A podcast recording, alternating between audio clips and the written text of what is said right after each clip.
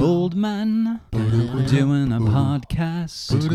Reel weirdos. We have English degrees.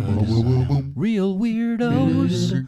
We talk about movies for way too goddamn long. Welcome back, everybody, to the Reel Weirdos podcast. And we hope you're doing okay today. I am Jesse, along with my co hosts Alex and Jeff. We are the Reel Weirdos, two and a half white men with English degrees who talk about movies for way too goddamn long. Today, we're talking about The Batman 2022 film from director Matt Reeves. And uh, curiously, this was a Jeff choice. This isn't like usually when we do these new movies, we sort of pause the rotation and then, like, because we all want to do it. But this one was like Jeff saw it and he was like, we got to talk about the Batman. So, Jeff, lead us off here. What's the deal with the bats? With the what's the deal with the bats?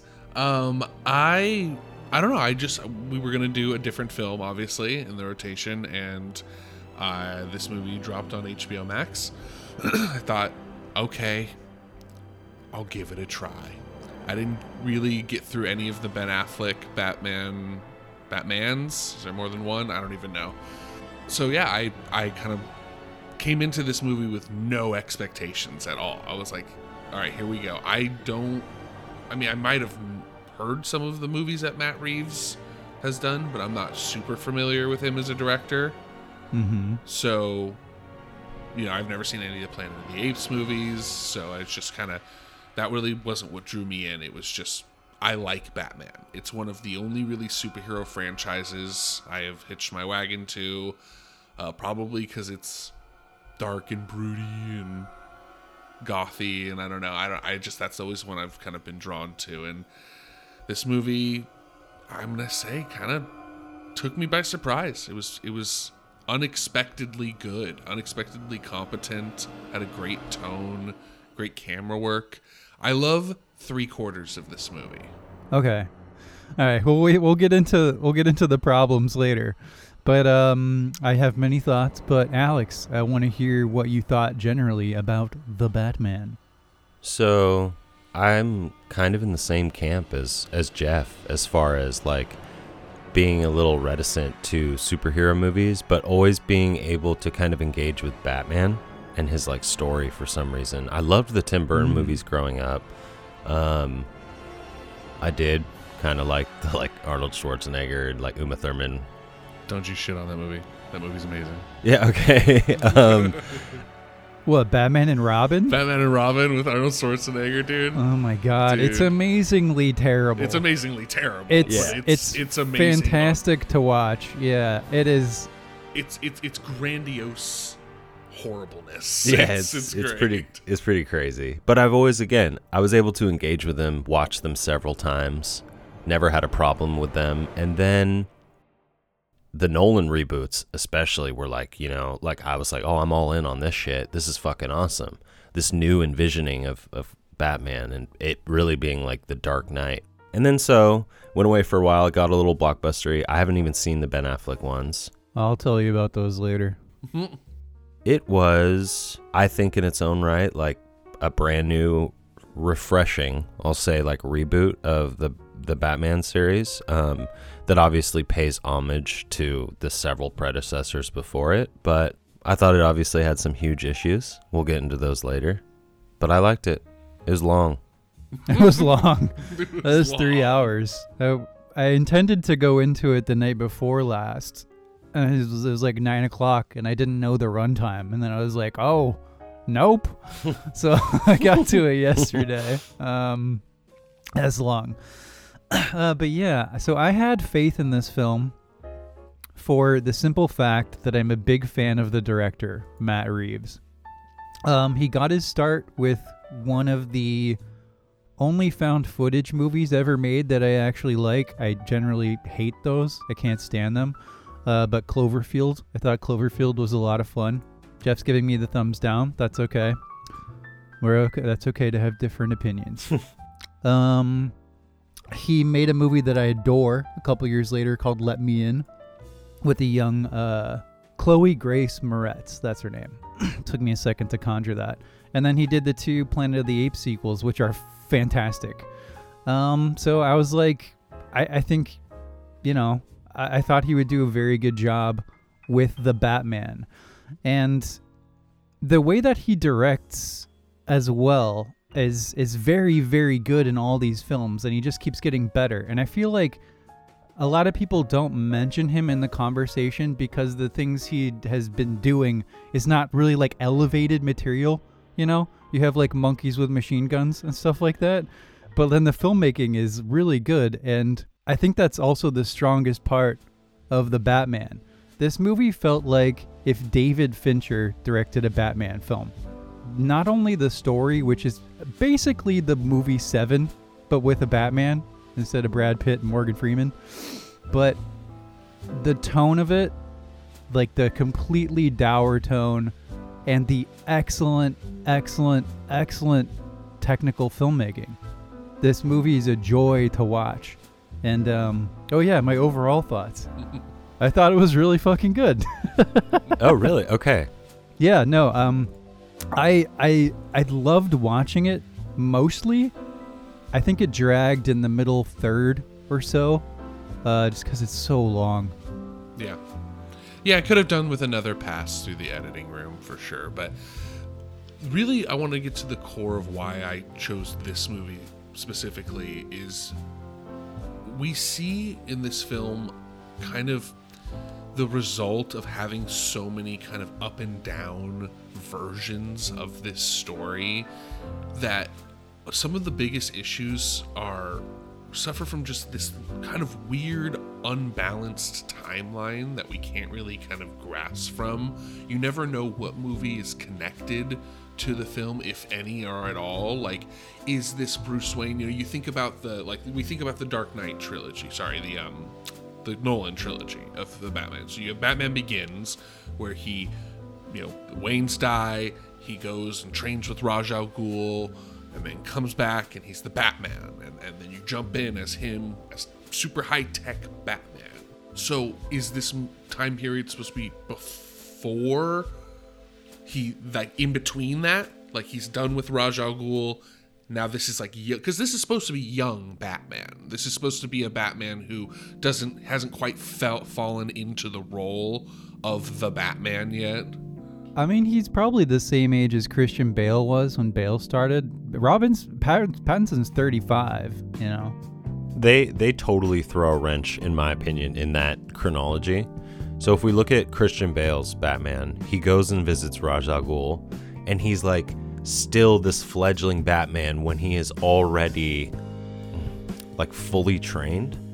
Yeah. This is in this interesting space where it's like he's not fully fledged Batman. He's still obviously working through some kinks with Alfred, but there was no introduction.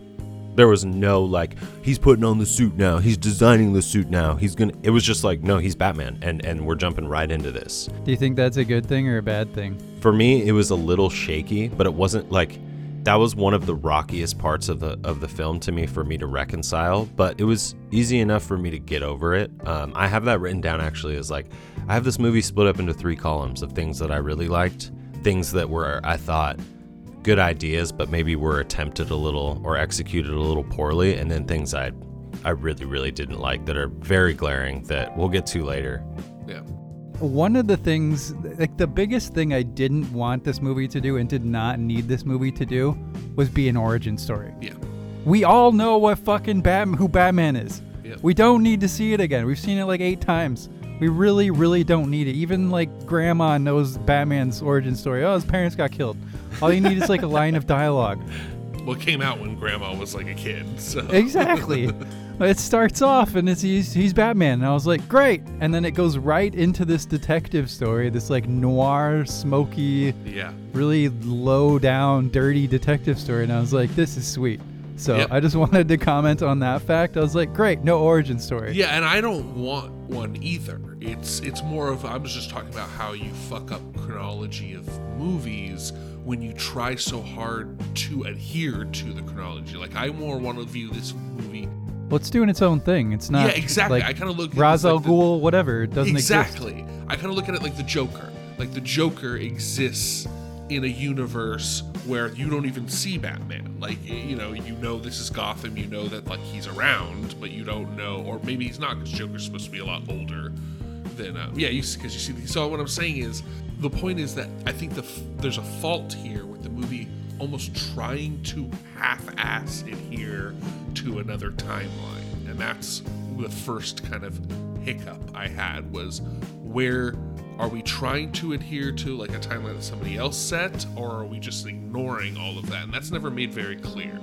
what I think what I meant to say was more more along the lines of what Jesse said in that like I actually think it's impressive and refreshing and new that they didn't give us that origin story and that they kind of started like already in first or second gear if that makes sense with like we're going into this like Batman Yeah. thing but they didn't do it so much that it was like he's like whooping ass and shit like he's a detective Yeah. he's a detective with a cool suit and you know like lots of money. But it's at its core, you see him as a young, like vigilante person trying to technically work out these things without like superhuman feats. And I I loved it. I just thought that because it's so new and so refreshing that it felt like it made the impression on me that I was like, "Oh, this is a little rocky cuz I I just don't know where we're starting from here." I was like, "We're just already in Gotham. He's already grown up. We're not dealing with his parent bullshit." And it over the course of the film, it worked on me, and I was like, okay, I, I can deal with this. I think we're saying the same thing, Alex. I think we're Yeah. both saying that we had like a little bit of a fragmented as far as like looking at the timeline of the movie when you start, but then that kind of fades immediately and you get sucked into this really like Jesse was saying this beautifully noir Batman. I mean, Batman started in Detective Comics. Uh, way back in the 50s, I believe, maybe even earlier. That's DC. That's- yeah. Yeah, yeah, but like when it was still called Detective Comics, like like when it was still just a string of different comic strips, and it had its own noir style. It was because Batman's supposed to be a detective, uh, and I I really like that they showed that in this movie, and that's kind of what startled me at first was he has no tech, he has no like bat cave and bat ship and bat thing. I mean, the Batmobile is a fucking Trans Am with a big ass motor on the back. It's like that's the core of the what's awesome about this film. It's like the the hand stitched leather cowl. There's so much rudimentary and early kind of feeling through the the minutia of what it means to be like this high tech superhero. I don't know. It was just super cool to see this low rent, low tech Batman. Yeah.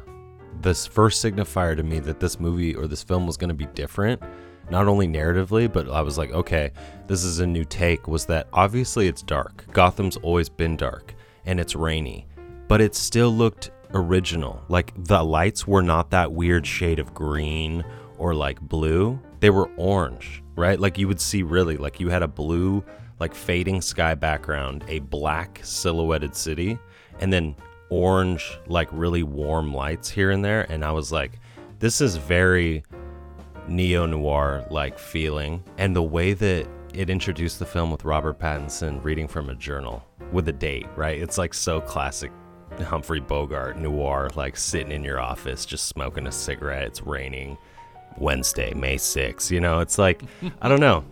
It was cool that it started off that way. And it was really interesting to me that the filmmaking, like visually, was able to be like, this is going to be a new take on Batman. So, Well, I mean, what we're, I think what we're trying to say here is that when you deviate from what is an expected format so sharply, it can be jarring for some. And I guess for you, it you kind of helped you actually ease into the film a lot smoother. Well, it's interesting when you look at it, like uh, buttress it sort of against uh, the last couple Batman movies, which were, of course, the Zack Snyder ones, um, which were so. This those movies have like a completely dour, miserable tone, and so does this one. But this one works, and that's really interesting. Whereas those ones, like Batman v Superman, was god awful in my estimation. It was a complete mess, and then Justice League, I actually did kind of like the four hour cut of Justice League, weirdly enough. But um, anyway, we're not talking Batfleck anymore. But yeah, the it, it is it it's interesting to me that this movie worked so well with me because the tone never deviated. It never changed. It was 3 hours of the same tone. It never really fluctuated up and down for me. I don't know if you guys had the same experience Definitely. with that. Definitely. I I would I would agree up until the end. I think the end of this movie, the last third, not last third, maybe even maybe just the last quarter of this film, is a little uh, ham-fisted and um, I don't know. Just it feels like a little unclear as to what the director's intentions were. Like it felt like the director didn't know how to end this really cool, like jazzy noir Batman story. He felt like it almost felt like Reeves thought he had to end the story with some big action fight and I mean, you have to. You're spending 14 months making a 150 million dollar movie. The audiences exactly they won't they won't but, be happy with a small ending. You got to go big. but I And it didn't it didn't go that big in terms of like no. those fucking Zack Snyder movies where they're like fighting the moon. obviously obviously it didn't go that big that would be we would that would have been the first thing we mentioned but it felt like this movie really would have benefited as far as a piece of art from a kind of slow teetered off ending like if it ended at the conversation between the joker and the riddler if the movie just ended there i'd be like okay like Oh, so you're not talking about the end action scene anymore. You're talking about him and Catwoman. Uh, spoilers, full spoilers. at This point, by the way, um, them deviating from each other in that nice well, shot. that is a point. The, the final action point is what I'm talking about, but I do think that the ending drags on a little too long. But I feel like the the like, whole movie does.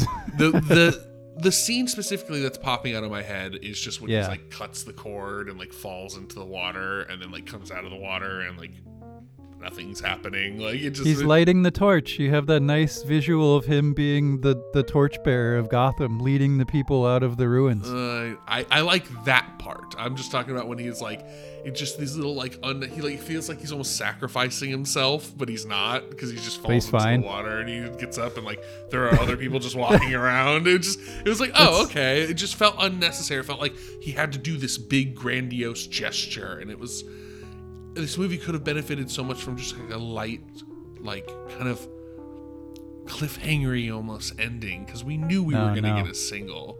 no, don't do okay, so I see cliffhangers. Nobody should do cliffhangers. I disapprove. I don't. I don't agree. I loved the subdued action and the t- the steady tone of the film, and I felt like the fight scene at the end was like just enough of what I needed to see as far as action goes. So I thought that the tone and like the way the the dynamic of the film, as far as how much Matt Reeves was gonna let out as far as action goes, I thought that was perfect actually. Um, and I loved the scene of him leading the people. Um, I will say this that ties into something that is probably my favorite thing of what this movie did was that it made Batman very human and it brings up the huge moral and like philosophical conundrum that is Bruce Wayne and Batman. Okay, you are a multi-billionaire dude who dresses up in a bat suit at night and beats people up when you could affect some real change in the city. You see that in Robert Pattinson's Batman, and he doesn't partake in like the accoutrement of being a rich billionaire fuckboy like Nolan's did. You know, like he doesn't wear the fancy suits and he doesn't sleep in the beds with the linens. Like Wayne Manor is decrepit in this movie. It's like dilapidated. He wears like old flannels from Gap. His hair is all like disheveled, you know? Alfred dresses nicer than he does. And you can see him struggling with like this this Bruce Waynean like I don't want to be how do I say that? Like I want to be more of a help. And when he was leading the people out like that, like Batman has always been up in the up in the sky or up in the tower or dealing with the police commissioners. But like to see him on ground level with the people, I was like, okay, this is cool. This is like a human Batman. And maybe it's because he's younger. So I actually thought that the end and the tone and everything that they did with that part was was really good. And I do get what you're saying about the cliffhanger if it was like when he was talking to the Joker in jail, but I don't feel like it would have reconciled anyone else's story then. And it would have been like, well, fuck. People would have been pissed, dude. Even at three hours, there are some characters that get left behind. Specifically, Andy Serkis as Alfred. It's like, why was he in the movie? I guess it was obligatory. You had to have Alfred, but he has like two scenes Yeah, I mean, Michael Caine's Alfred has like two scenes. just to further a little bit of Batman there. Nah, I feel like Michael Caine was in there a lot more than uh, Andy Serkis was in this one. Maybe he'll get a bigger role. But my point is, like, there's no wrap up for his character. The last time you see him is like Bruce getting angry with him while he's in a hospital bed. You know, like you'd have some just one shot with them at the end, being like, True. oh, like shaking hands or Him hugging in like him a and- sling with like Seeing some like yeah, bandages on his like- head or something. It doesn't take very long, but you got to wrap these things up. uh, Paul Dano's character like sees that on the TV and he's like, no, you know, like gets even more mad or something. You Yeah. yeah, Paul Dano failed at killing Alfred. Yeah, I definitely agree. He got, Alfred got kind of left to the wayside. So the fact that Alex has this list of things that he likes, thinks they're okay, and doesn't like, I kind of want to follow that. I think Yeah. that'll be an interesting way of doing this uh, from here on out. I know we've been kind of all over the place, but um, so I want to bump it over to Alex again. I was gonna ask you guys actually. I have I wanted to ask you guys about the glaring issues that I have, and you guys can either argue me into a Mhm. corner about like how I'm wrong or agree with me because I, it was really bothersome. So Okay. it sounds kind of like a cheap criticism to make, but I didn't buy the love story or like the kissing. I was like, can we just stop with the, the kissing between Batman and Catwoman? Like, there's nothing between them that is established to me that they should be like this close. Like, can they just be partners? Like, can they just be friends? Can we just have a platonic hero like fucking thing? But whatever. That's besides the point because I do think that Zoe Kravitz was a good character. I think Catwoman was a good character. Can I address that? yeah. You can't have the Riddler story without the Catwoman story. They come hand in hand. But like the kissing. Jim, Ca- the Jim Carrey Riddler. uh, Yeah. Catwoman in it. Like it always kind of comes hand in hand in the story. Uh, she's she's the notorious love interest of Batman. Like Okay, it sucks. okay. Batman doesn't need a love interest. That's the thing. Is like it. Comic book people have always hated her. Like as a kid, because it's like Batman is like a lonely, broody tech virgin who like sits around and like he's just like I don't go outside. I just jerk off and make fucking bat wings. Like like that's supposed to be his thing. Like the Catwoman. Is that a line of dialogue from the comic? yeah, it's from the direct comic. You know. Okay. Um, uh, Issue 437, May 6th. the Catwoman has always been a love interest of Batman in all of the versions of the story, and so it it makes sense that they ha- like it felt like Matt Reeves felt like he had to do that, like it felt because because it because it felt inorganic and it felt forced, and I totally agree that it was not like there was no chemistry between the the actors really. Whoa. Okay. I disagree completely. 100%. Could not disagree more. Um I could have done without the kiss element, but whatever. Uh what I had more of a problem with was just that whole scene in general on the rooftop cuz it was just it just slowed down into exposition land. Like Yeah. shot reverse shot exposition. I don't remember if it was shot reverse shot, but um but the kiss, the little minor thing, um totally fine with it because it because of the payoff of how it informs his character at the very end, where she's like, "Come off, we'll go do shit," but no, you can't. You have to be the Batman. It's gonna kill you, and that element would not have had the pull it did if those two had not had that set up, and also if they did not have the fucking magnetic chemistry that they did. Okay, I felt like I Yeah. felt like I felt like They, were they've been they've been friends for like ten years, I guess, off screen. Kravitz I and just didn't feel like the Batman had chemistry with anybody. I felt like Robert Pattinson's character had a wall up because he's the Batman. And Well, th- that is true, but you can have something there that's like a little electricity in the air without him being like, "I love you." I actually I actually agree with like both of you guys, but I I do think their their chemistry is okay, but I I'm not looking at it from the angle of Batman. I didn't think that it was unbelievable that he would be attracted to her. I thought it was totally unbelievable that she was kissing him.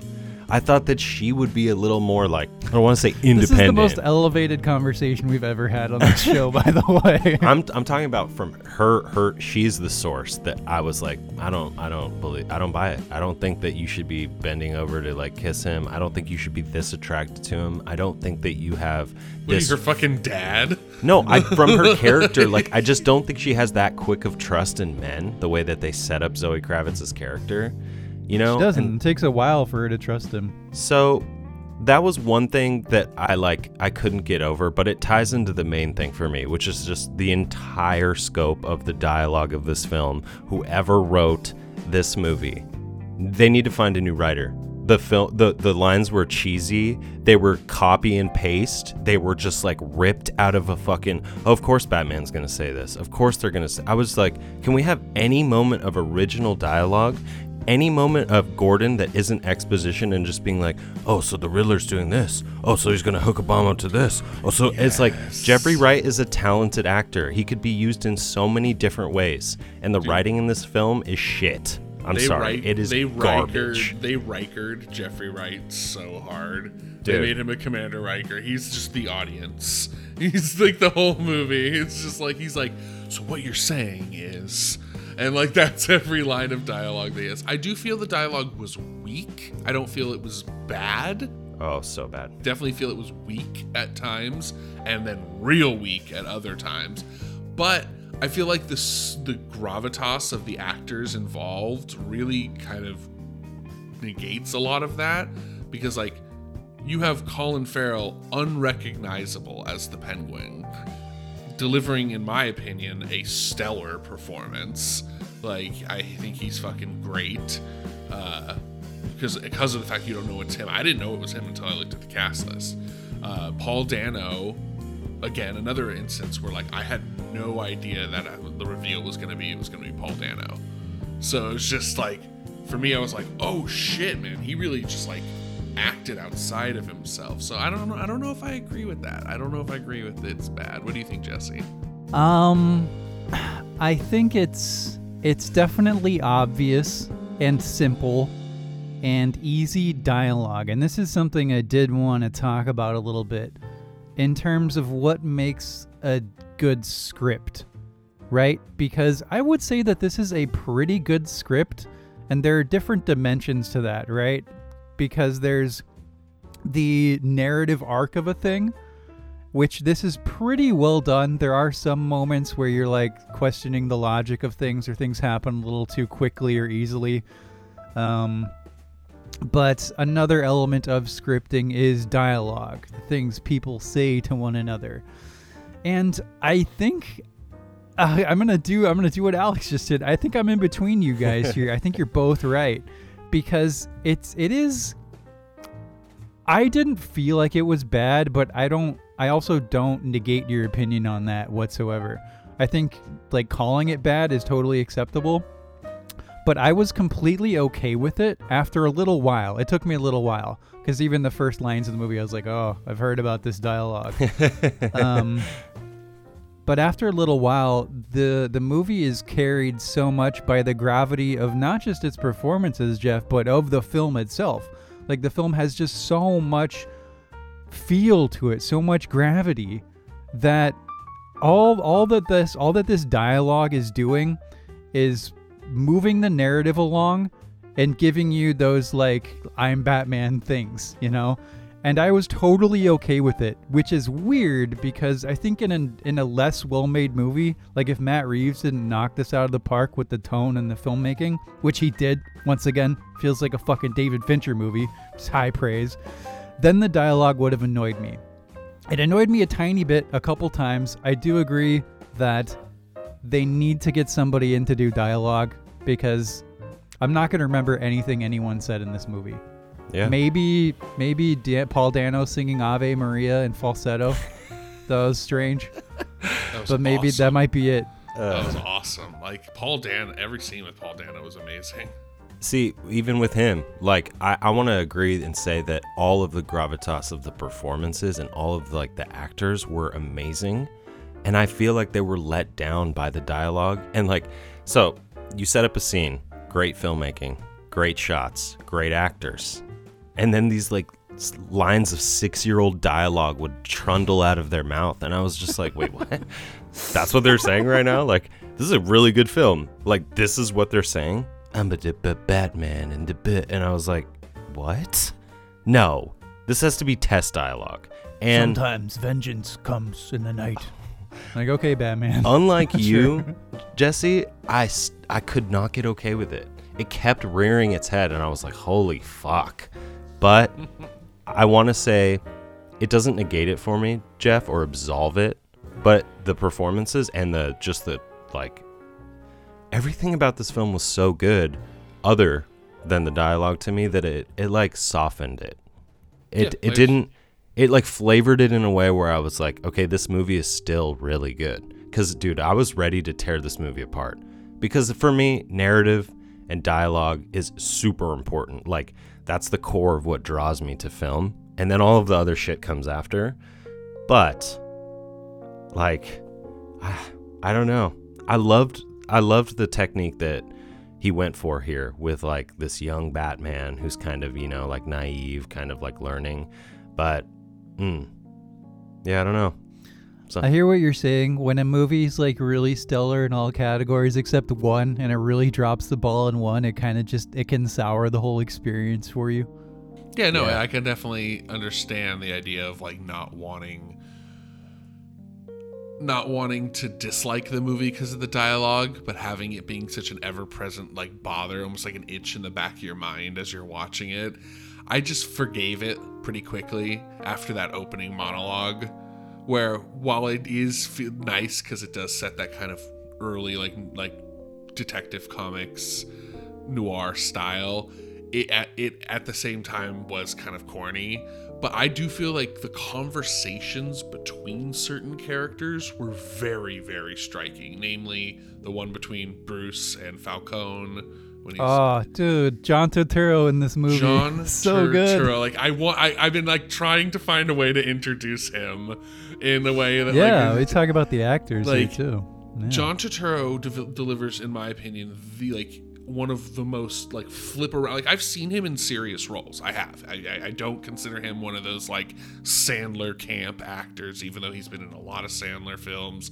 He's uh he he's a really good actor, but I've only ever really when I think about him, I think about him in a comedy setting usually. Really, I think about him in like uh basically like Coen movies. Yeah, I mean he's in yeah, and yeah, I, or Oh Brother Where Art Thou? But that's also kind of a funny movie. So there's like an element of lightheartedness, and so for me, I thought like, oh, am I gonna believe him as like this scary criminal? And it's like, oh yeah, oh I believe it. Like, I He would have been at home in the fucking Godfather. Yeah, he was great. He was he was so good. I want those He- glasses. His role is, he- it is in his voice and like the way that that he's got that just the way his voice. You know, we all know that John Turturro has that tone that's very specific to the way he talks. I can't put my finger on it, but it's just the way he speaks is very unique. And it just works so well because he's already from the East Coast, so he has that swagger to him. And it, oh, it was such a good scene. Uh, he just domed, he dominated that scene and then uh yeah you know paul dano i mean everybody who all everybody who actually had a role in this movie knocked it out of the park i mean So, the big one. What do we think about Robbie, little art boy Robbie Pattinson as Bruce Wayne slash Batman? What do you guys think? What do you think, Alex? How'd it go for you? Oh, I'm I'm all in. I loved it. You're all in? I like how he didn't. So there's a little backstory. They told him, "You got five, six months. Put on some beef. Get buff. You know, because you're a fucking superhero." He's like, "Okay." Comes back. He's like, "I didn't do shit. I, I, did, I didn't work out." Like, and you can see it. There's like a little belly fat. He's like skinny, right? He's not like fucking Christian Bale filled out. And I, dude, I love it. I like this like kind of Alfred Hitchcocky, like Sherlock Holmes detective Batman who was not like I don't know. He's not like he's not like Inspector Gadget. I'm not going to go that far, right? But he's not he's just not full-fledged superhero and that's like like you said, he's not fighting the moon, which is perfect. That's the yeah. that's the issue I've It's- always had. Like yeah he's low tech batman Yeah. that's awesome because batman's always been known for the tech and so like the fact that he's got like his grappling hooks. You can see him like mounting them with his hand. You don't really see these like big scenes where he's like shooting them from building to building, like in the in the Nolan films. Like everything is so so tactile with his uniform. He has to like take his bat symbol off, and it, what is it? It's a knife. Like he, he doesn't throw it or anything. Like he's just like, yeah, I cut shit and I put it back on. Like he cut crime scene tape with it. That's the first time you see him use it. It's like he doesn't have like little shooty things out of his arms. Like you see some kind of stuff there, but like it's never really utilized. His costume looks kind of. Eh, it's not like a great bat costume. I don't know. His, he looks like he's wearing a gimp mask because of the leather stitching. I, I just I loved all. I totally agree. It's such a fun like thing about this movie. But yeah, the fact that he's skinny, he's like he just kind of is a skinny guy who knows kung fu. It's like if Jesse learned kung fu. it's just like it's like a skinny guy who whoops ass. I am vengeance. I thought he I thought he was great as well. Um, I thought he was uh, I I do I, we we talked about it a little bit about the differentiation in this sort of Batman slash Bruce Wayne than the other ones, where he's not indulging in the billionaire playboy. I don't even know if we get like an outer shot of Wayne Manor or anything. There's no extravagance. Even the Batcave is like a garage. You know, it's not like he goes down this like secret lift and then there's like like all these lights come on and it's super high tech like those like the Val Kilmer and George Clooney ones. Yeah. There's like a, and there's like a geological like Stalagmite, like stalactite. thing in there, like there's something that would be like recorded in like the history museums. Yeah, like a literal Batcave. yeah. that he that he builds under like an active volcano or something. I don't know, under a waterfall. I think there was a Um, waterfall in the last one.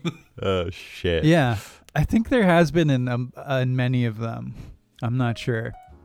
Um, but yeah, yeah, as good performance. I like that. It's just solemn, and it's not. It doesn't have that like playboyness. Obviously, Pattinson is a handsome guy, but it doesn't play into that too much. And I love him taking off the helmet and he just has the mascara smeared.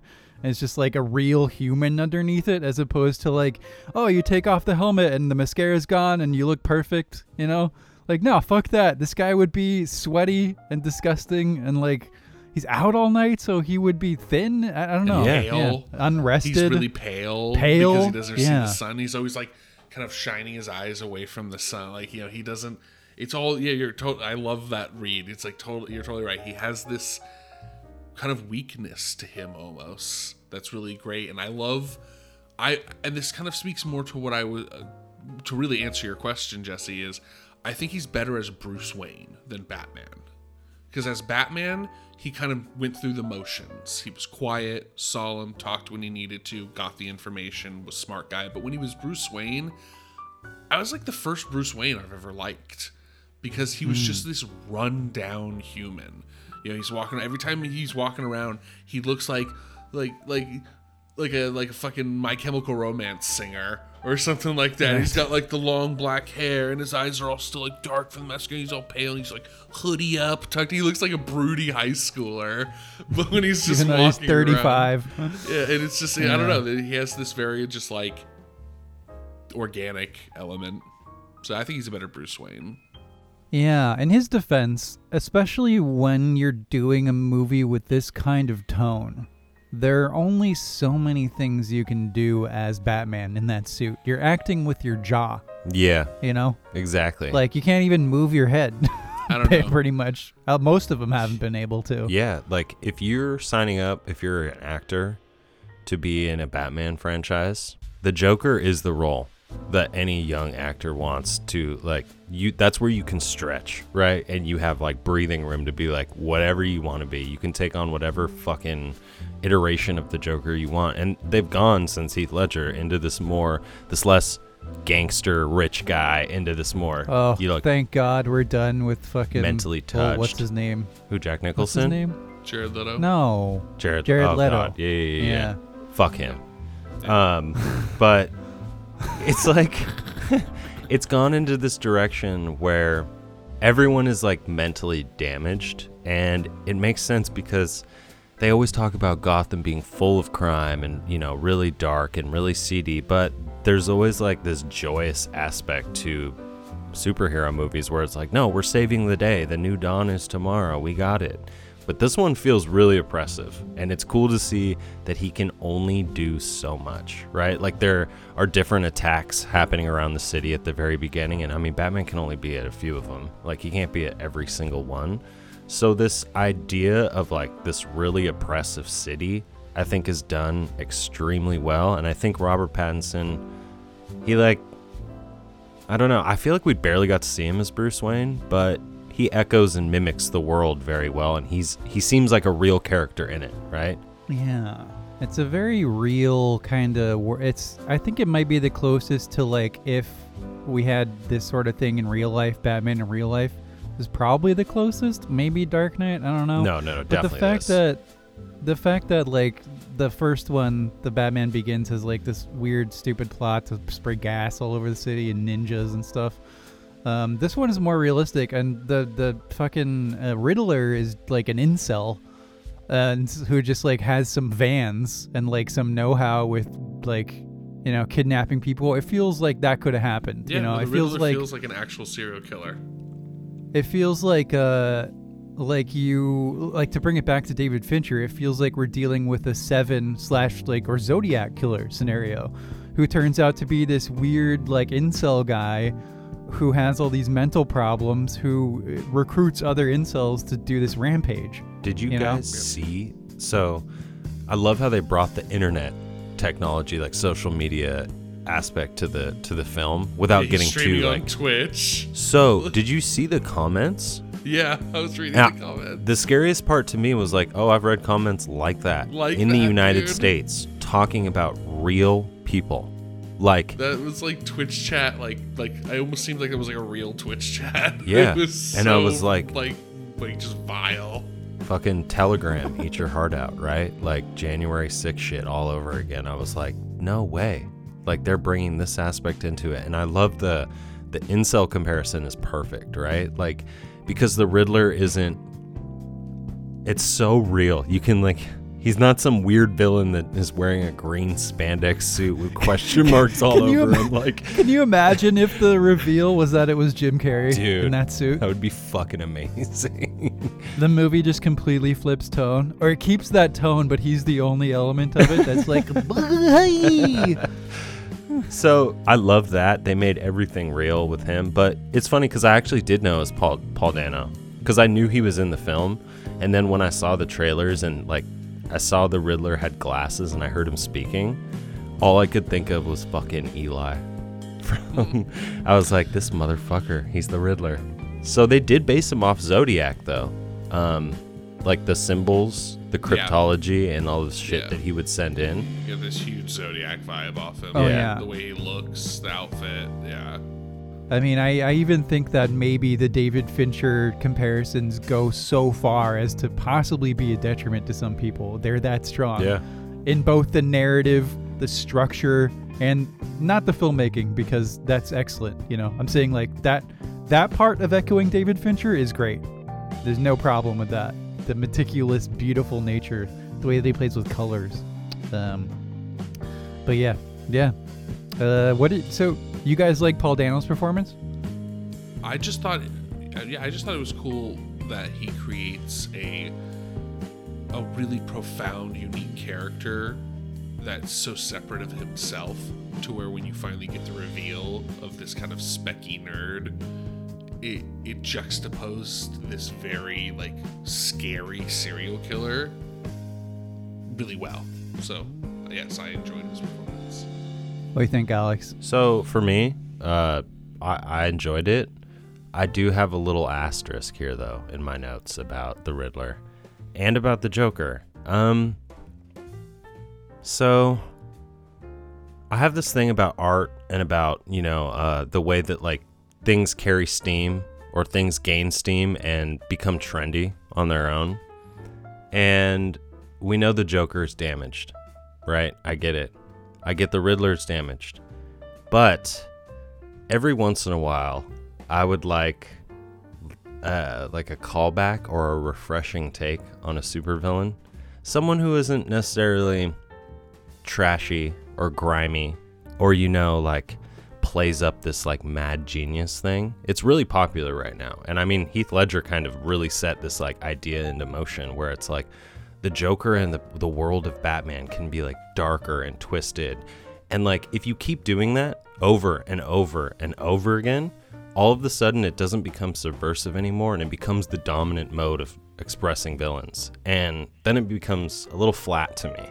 So, not to Paul Dano's discredit, but it's kind of like how I was talking about Macbeth earlier. It was just like, that's cool. I want to see something braver. Give me like, give me Yeah. a go- old like 1930s style gangster fucking villain, or like Or Batman in the 30s, but made today. just That'd Adam cool. West. No, like Uh, no, I'm not, not- that. it's it's hard to iterate what I what I'm truly trying to say, but every once in a while I feel like it's good for art to get a little shake up and get a little bit of a refresher, you know. So oh, put- I have some thoughts. put yeah. put something out there for me that isn't like the damaged mad psycho. So one of the things about this movie that I guess might be a problem, it depends how we look at it going forward and how we remember it, is that nothing in this movie is as wow or as revolutionary as like when you first saw The Dark Knight, right? It doesn't feel fresh in that way. Granted, I really enjoyed this movie. I almost I might have loved it actually, even though I had problems with it. I was on the edge of my seat for like half of it, for like three hours. Like, oh, what's gonna happen? And there are these moments of Batman being badass. I felt like a little kid. I was like, yes, you fly through that semi Batman off that ramp that just magically appeared for you. Oh, yeah. Whatever. Oh, dude, when, they, Um, when he lit up the Batmobile, I cheered. Coolest Batmobile ever. I by was the like, way. Oh, this But- thing is so fucking. yeah, dude. But I but I am I do agree with you, Alex, in the sense that like this movie, while it did it did feel fresh in the sense that it did what those uh Zack Snyder movies failed to do, and that's a thing I could talk about as well. But it doesn't feel like revolutionary. But at the same time, I also want to compare this. I know I've compared the filmmaking to David Fincher, but I think another apt comparison would be to Christopher Nolan. And if you look at the way, and I saw Batman Begins earlier this year or something, last year, not that long ago. And this is a far superior movie in terms of everything, in terms of the way that it's shot generally, the way that the story functions. Like that movie, Batman Begins, is a movie of two halves, Yeah. and it doesn't work super It's well. It's the worst of the trilogy for sure. Um, and the action is, I think, very poorly done in that film. It has really shaky cam. It, it indulges in shaky cam. It uses a lot of quick cuts to where it's just not fun to watch. I hate that. This movie was like a classy action movie on top of being like a classy movie in general in terms of the shooting style it, it almost felt like uh, maybe not as good as this, but John Wick kind of feeling where they had these nice long takes. There was never a moment where I was confused or jumbled or like it was cutting too quickly. It's very well done action wise. So, my belabored point here is that while this isn't doesn't feel revolutionary, neither does Batman Begins. It was the second one. And if you're looking at it in terms of like this might be a trilogy, this is a way better starting point than Batman Begins was. You can do a lot with this if Matt Reeves continues. No, I definitely have to agree with that. Um, the only thing where I'll say Nolan's Batman Begins, like thinking it in my in my head right now, the scenes that I remember is just, oh man, I keep bringing this up, but the dialogue was just even so much better in, in Batman Begins for me. I mean, the characters just seemed so much more alive. Um, uh, the guy who played Carmine Falcone in that one, or maybe it was Maroni. He's a British actor. He's been in a bunch of shit, and he's so fucking like uh, dynamic. He's done high drama theater to like low level superhero shit. Like he's a great actor, but the dialogue that they had written for Cillian Murphy for Christopher Nolan, that's where, or excuse me, not Christopher Nolan for uh, Christian Bale. That's where Nolan really was like, this is where he refreshed Batman, kind of. Not only with his tone, but with like, whoa, they're like saying things I don't expect from a superhero movie. This film did everything else better except for that one aspect and other than that, I totally agree with you though that like there's so many ways to take this. I mean, the little bit that they showed of Alfred, you can make him and Robert Pattinson develop their relationship more. If you want to go with Zoe Kravitz, it won't be too jarring to do that. If you want to bring in the Joker and the Riddler coming back as like a team, that is going to be realistic and like something that I'm kind of excited for. Um, so yeah, I'm really excited for like the next sequence of these films. Um, I'll just have to say, fuck. I hope they get a new writer in the meantime. No, I, I agree. It's Matt Reeves and someone else wrote it. Yeah. Okay, He's, got it. Peter co- Craig. co-screenwriter. Um, no, I agree uh, with you like 100%, Alex. I think this a lot of the elements of this movie were that are left either um, vague or open-ended were kind of done so in a means to set up organic through lines through going from movie to movie because I mean this movie already got picked up for a sequel with Matt Reeves as the director. So Hell yeah. that's, That's already cool. coming through. I'm excited. Yeah. I'm actually excited. Yeah, I mean, this movie like it did, it did exactly what you said, Alex. Well, it was able to set up enough through lines to where a sequel is welcomed, and uh, I think, I mean, I would, I think we should talk about probably the deleted Joker scene because we do because you're not supposed to know it's Joker in the in the movie, I guess, because it's even in Oh, the you and everyone. I know. In the cast, it's unseen Arkham prisoner. But Oh, I mean, really? the- Really? Yeah, the la- the laugh is iconic. The laugh. And- The laugh. Yeah, Yeah. the laugh was what's gonna because for a split second, when even though I saw the deleted scene and I knew uh, that it was the Joker, I was like, are they trying to do Two Face now? Like because it only shows the left side of his face, and I was like, oh okay. And then it hits you with the laugh again. You're like, okay, no, that's for sure Joker. Yeah. But um, the the deleted scene, the Joker deleted scene. Now this movie was already laborious and long, so I understand deleting scenes. But would that scene have been good to leave in, or would it have been too much of a distraction from the current amount of villains and characters we had? I think it was a good move to delete it. 100%. Yeah, it's just unnecessary. And it's like you don't need you don't need somebody telling you in s- exposition no matter how well done the, the shooting style is, how good the scene is. Things you don't really need to know until you need to know them, which is not at that point. No, exactly. Yeah. Like I was gonna say, it depends on where that scene would have been inserted, too. Like if it's in the middle of the Riddler's like full steam campaign, then it would take away from that, and I'd be like, okay, fuck, now, now we got to deal with this shit, right? Like, And then is, if it is, leaves, is Aquaman gonna come? You know, is fucking Yeah. Mister Freeze gonna come? Poison Ivy, like, it's like so. That would be. It's better that they deleted it. Um, and I loved the interaction between them at the end. Anyways, it was cool to see kind of this older criminal who's like been through the the you know the ringer in Gotham several times. Be like, dude, don't worry, you did okay. Like, just calm down. Like, you don't need to Well, keep Joker- crying. I love that because Joker in the comics has been caught by Batman and escaped a multitude of times. Yeah. And so like it's like for him it was just like, "Hey, just relax. There's always more." Like it's like Gotham it's, loves it a was- it was comeback story. Oh God, that was cool. That was a but- cool line. so I I definitely just to just and put a full stop on that idea of the scene. I just I, I agree with you guys. I think it even held a lot more gravity being a deleted scene because sitting in its own vacuum kind of was a cool thing to see on its own. And yeah, it would have pulled distracted and then it would have felt unresolved because it would have wouldn't have gone anywhere. He would have just it was very like a Hannibal Lecter um, Yeah.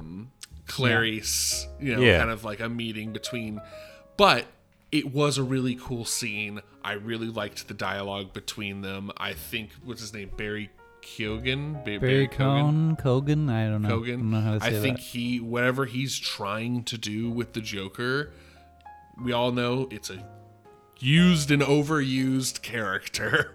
So whatever he's trying to do, and especially after Leto's, uh, Leto, uh, Jared Leto's unbelievably abysmal performance, we're all Yeah. kind of like, and then Joaquin Hey, Matt Phoenix Reeves. Matt Reeves. I trust bumping him. it up a bit, but I trust his casting after Yeah, seeing everyone else in this movie.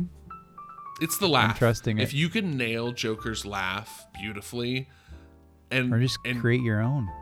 Well, no, that's the thing is that everyone does do their own, but there's a a through line between all the laughs that you can hear the psychosis behind Right. it. You can feel the insanity, and that is what he nailed beautifully. You know, I think it's more of just like a fantasy of mine cinematically, but it would just be hilarious to see in this new age of like high tech movies, you know, this fucking dude walking around in like a zoot suit just squirting people with like a flower. I think that would be. I honestly think with Matt Reeves' world, if he did that with this Yeah. Joker character, the juxtaposition would be horrifying. Like make him like a 1920s, 1930s like fucking Al Capone type, like Jack Yeah. Nicholson. Not all the way Jack Nicholson, right? Like Tim Burton, but like have him dress in nice suits and shit like that and not be just like oh, I'm damaged and I'm a The raggedy wolf." gangster. Like make him like the head of a humongous crime syndicate or some shit like that. You know, like I don't know. I guess they have the they have the mob element. Well, Joker already. was always the head of a gang. So the thing in the thing in uh, the crime syndicates, since these comics are written during the time of the mob, the crime syndicates are always very like tongue in cheek in the Batman comics, and that they didn't really come in until later. In the beginning, it was all gangs. So like the Joker, the Riddler. Uh, that's why I love the the the Arnold Schwarzenegger the, the or, like uh, Batman because that's the only one that kind of did that. Where like he's got all his like ice skating henchmen and like she's got all to meet you. uh, he's, she's got all her like flower henchmen. Like Yeah, everyone's got their little like signature stylized henchmen. And, like, Yeah. that's very Batman. A lot of different ways to do Batman. We've checked off pretty much everything on my list. I just have one one more thing. Uh, we talked about Gordon already, and like I just feel like Jeffrey Wright was so uh, like criminally underused because he's a great actor. I love Jeffrey Wright, and I think that it does leave the potential for their relationship to grow a little bit and for him to grow into his role into the department. Because I thought he was going to be the commissioner already, right? He's supposed to be Commissioner Gordon, but he's like this low level fucking lieutenant, and it's like, oh, you got to chop through some red tape and some corruption first. So that'll be cool to see. However, I do want to say that I was really scared at first when I started to hear the opening riffs to Nirvana. And I was like, oh shit, they're going to put a Nirvana song in this movie. Like, You thought it was gonna be pop, like chock full of those, like pop Dude. culture songs.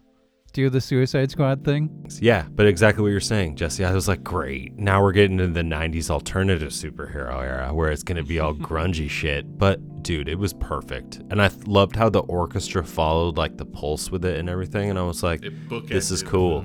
Yeah, I- perfectly. I loved Yeah, it. And I was like- bookend. They also ch- they had the Batman theme that they would play the first four notes on on the organ all the time. Oh, I heard Yeah. that motif. I didn't know it was Yeah, that though. that's Like, are the you talking about from the Adam song. West? This Batman? movie needed a better score. It, I, I don't know if it was that. from Adam West, but that was like that's the classical like Batman theme song, and I you they just play the first four notes very slowly on an organ over and over again, and it's just so like haunting. Yes, it did need a better Really? score, Jesse. Yeah, so it's I can't even remember what the score was pretty much at all. I just remember that it repeated the same motifs endlessly. And I was Yeah. like, do something else. This movie's 3 hours long. I don't need to hear this motif for the 375th time. So it Um, would change actually. That I was I was actually more like go with the whole like kind of minimalist like uh motif, like Jóhann Jóhannsson type arrival music. But it switched. There were during the fight scenes, it would get like into the really farcical like blockbuster orchestra music and I was like, "Wait, what? What are we doing here?" Like we were talking to Jesse in our book report about how music can like sway you how to feel. And there were some fight scenes where I was like, I already have my adrenaline pumped up. Stop it with the fucking, you know, the orchestra and the trumpets and shit. Like, and I did have to watch the film on subtitles, and that always sucks when they put like heroic music, and I'm like, God damn it! I don't know why. It just ruined the scene for me. But you hate deaf people? well, oh shit. Alex, no, I don't. yeah. As Like- evident as evident by our very soon to be coming out Someone loses report. their hearing, and then they knew what heroic music sounds That's like. That's, that's, a nice funny because That's true, that's Alex true. and I just recorded an episode on Coda where we where we you know talk about that very thing. About Alex hating deaf people. Yeah, yeah, exactly. It's like No, that's not- not, not for really. you, bro. That's Not why you really. don't like it. Um, yeah, no, I mean that goes into. So I had some small problems I just want to get off my chest. That's Sure. it's just like these weird little moments where I was like, So many it's of just them. movie logic, where it's like he finds after the first cipher, he's like, oh, it says drive, so they just show up in some random garage somewhere, and Yep. he's like, it's this car, and you're like, what, where, huh? There, I don't, I don't know if I missed the fucking line of logic here, but I felt like it just jumped to that. I think there was an address. I'm pretty sure there was an address within the site. Okay. Because I Okay. believe Gordon says something like, that's on Washington Street or something like that. Or like they say something along those lines. I remember him saying, like, the, them specifically targeting that place. But yes, it still wasn't clear Yeah. at all. I mean, to be fair, yeah, the movie's three fucking hours and it moves along at a pretty steady clip. And you can look away and miss some like piece of dialogue that tells you what's going on to happen in the next scene. oh yeah. Um, it's very procedural in a Yeah, sense. there's a lot of riddles that Batman solves immediately. So you're like, you'll be presented with the riddle, and you don't too. even time to think about it. As the viewer, you don't have time to even try to guess yourself, which is the fun part about riddles. You're like, okay, uh, you Yeah. got Batman like sitting around making connections, being a detective. Batman is just like, I know it. It's this. It's justice. It's, he's, he's just like a riddle machine. It's like, dude, what the fuck, Bruce Wayne? Do you just also do riddles like when you're taking shits? You got a little riddle book next to you. Yeah, he's a little too good sometimes at things. Um, Yeah. I know He's, he's a bit of a Mary Batman, Sue. but But also, like, he can apparently get exploded in the face by a fucking bomb and be totally fine.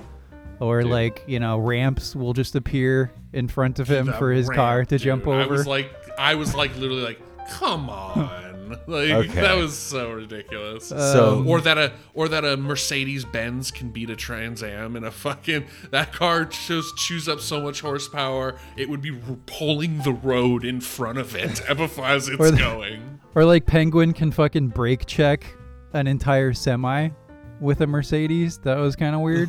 But I That- that I, I, for, I I forgive all that in the driving Yeah, scene because that was fun and neat. That whole car I- chase was fun, but it was a mess.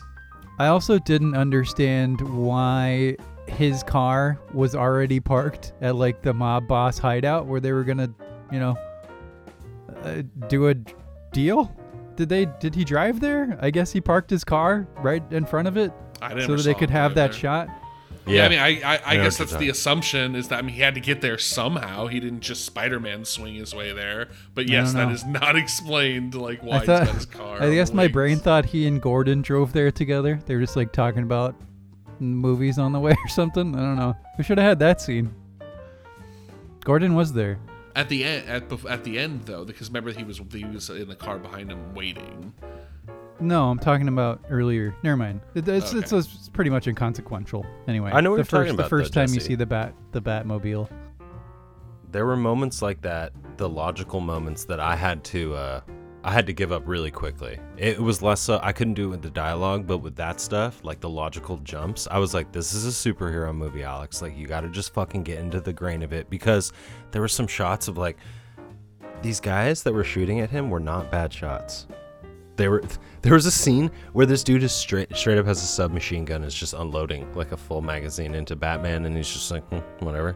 You know, the shotgun does push him back a little bit, but I'm like, okay, so obviously your suit is bulletproof. I got over that very quickly because this guy is shooting you point blank.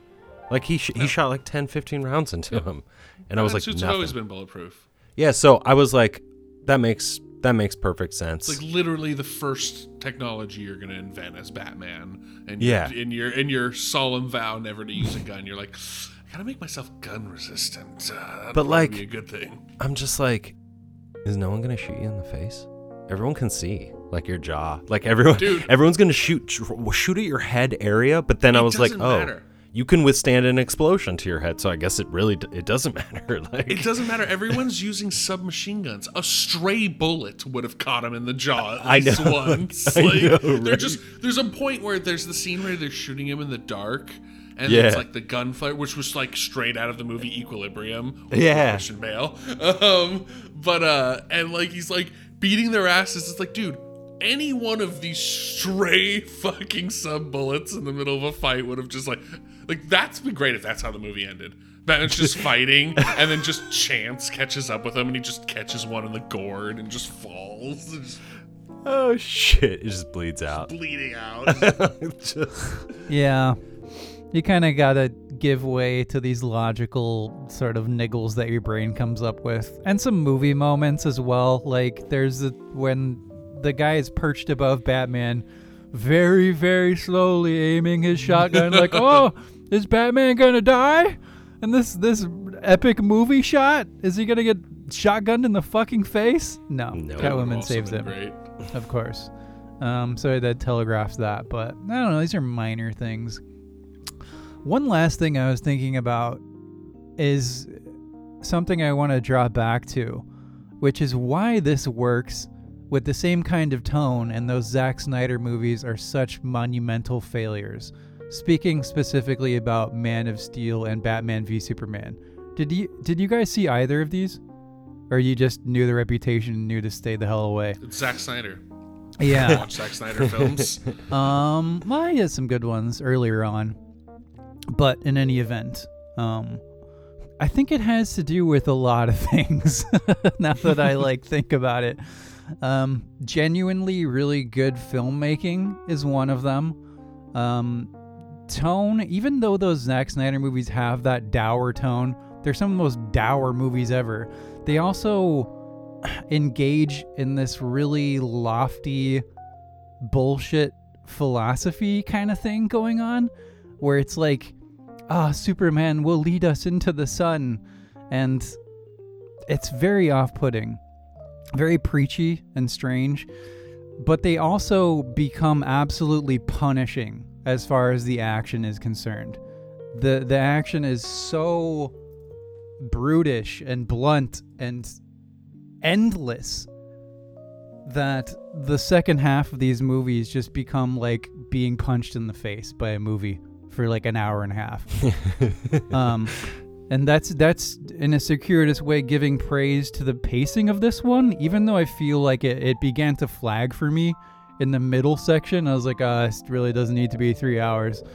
Um, but the pacing was generally pretty good, and I never felt tired by the action. And that's a big thing for me. Action can make me really, really fucking tired if I don't care. It's pretty easy for me to not care.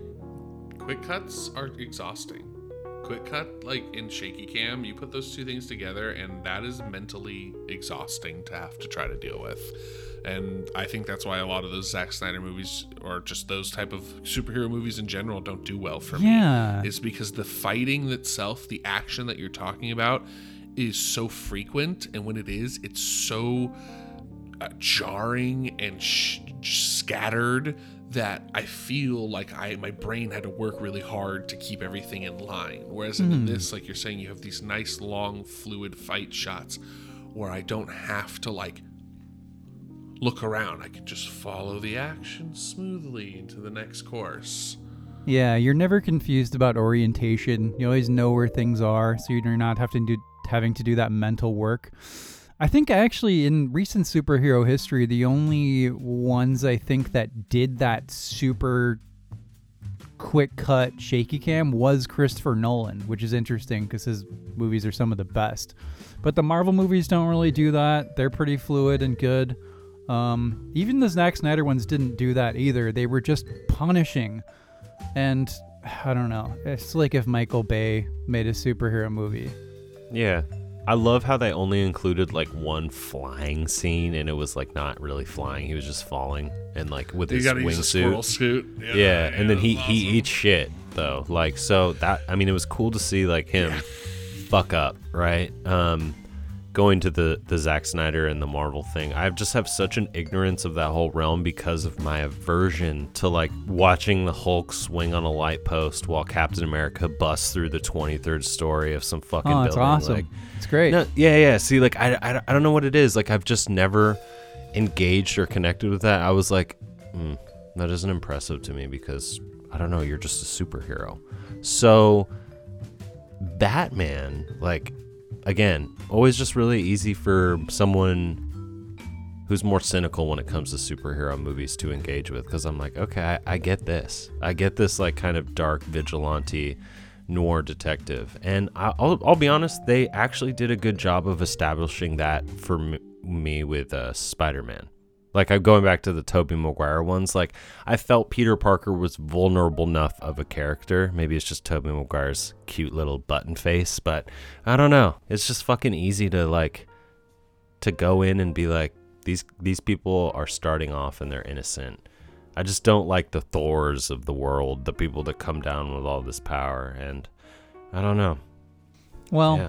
you haven't seen them. I think they do a good job with making those characters fun. But anyway, I think we can wrap this one up. Jeff's Jeff's doing the dance over there. I think you might have to use the little boys' room.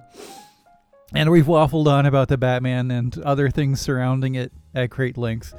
um, but yeah, finishing thoughts. I thought this film was it, it. It had problems, but I'm not sure how much I care about them in the long run because the tone and the filmmaking and the feel of the movie and the excitement of watching it and enjoying a Batman movie for the first time in forever uh, was really exciting. And I felt, even though it was like a gloomy, miserable movie, I kind of felt like a little kid where I was like, yeah, Batman, go kick their ass in the Batmobile. Hell yeah. And performances were all fantastic. We don't need to do our awards. It's fine. We're already over over budget today. Um, but yeah, that's the Batman. You guys have any finishing thoughts? Um, I mean, no, I, I you pretty much said it perfectly. Exactly, I, I echo your thoughts exactly. So I'm I'm pleasantly surprised and waiting for more Matt Reeves Batman. Yeah, I had my faith in Mr. Reeves. I liked all his other movies, so good on him, man. Glad we're getting a sequel. Alex, any finishing thoughts? Yeah, the only thing really is like I want to agree 100% with you about the exciting thing. It was like exciting to watch this movie and I was all in and I was like ready to go even after the movie ended. I was like, let's do another one. So it's it's hard to get me to do that for a superhero movie. And I didn't even watch the Batmans that came out before cuz I was just so like disgusted by what I thought it was going to be. Do you want to do the four hour one? We could do the four hour Justice League, you and me. Jeff won't do it. anyway, we'll talk about that later. All right, Reel weirdos. Two and a half white men with English degrees talking about the Batman for way too goddamn long. Thanks for making it through this episode. If you're still here, come hang out with us on Twitter at Reel Weirdos Pod or say what's up in the comments. We'd love to hear from you, and we will see y'all next week. I gotta poop.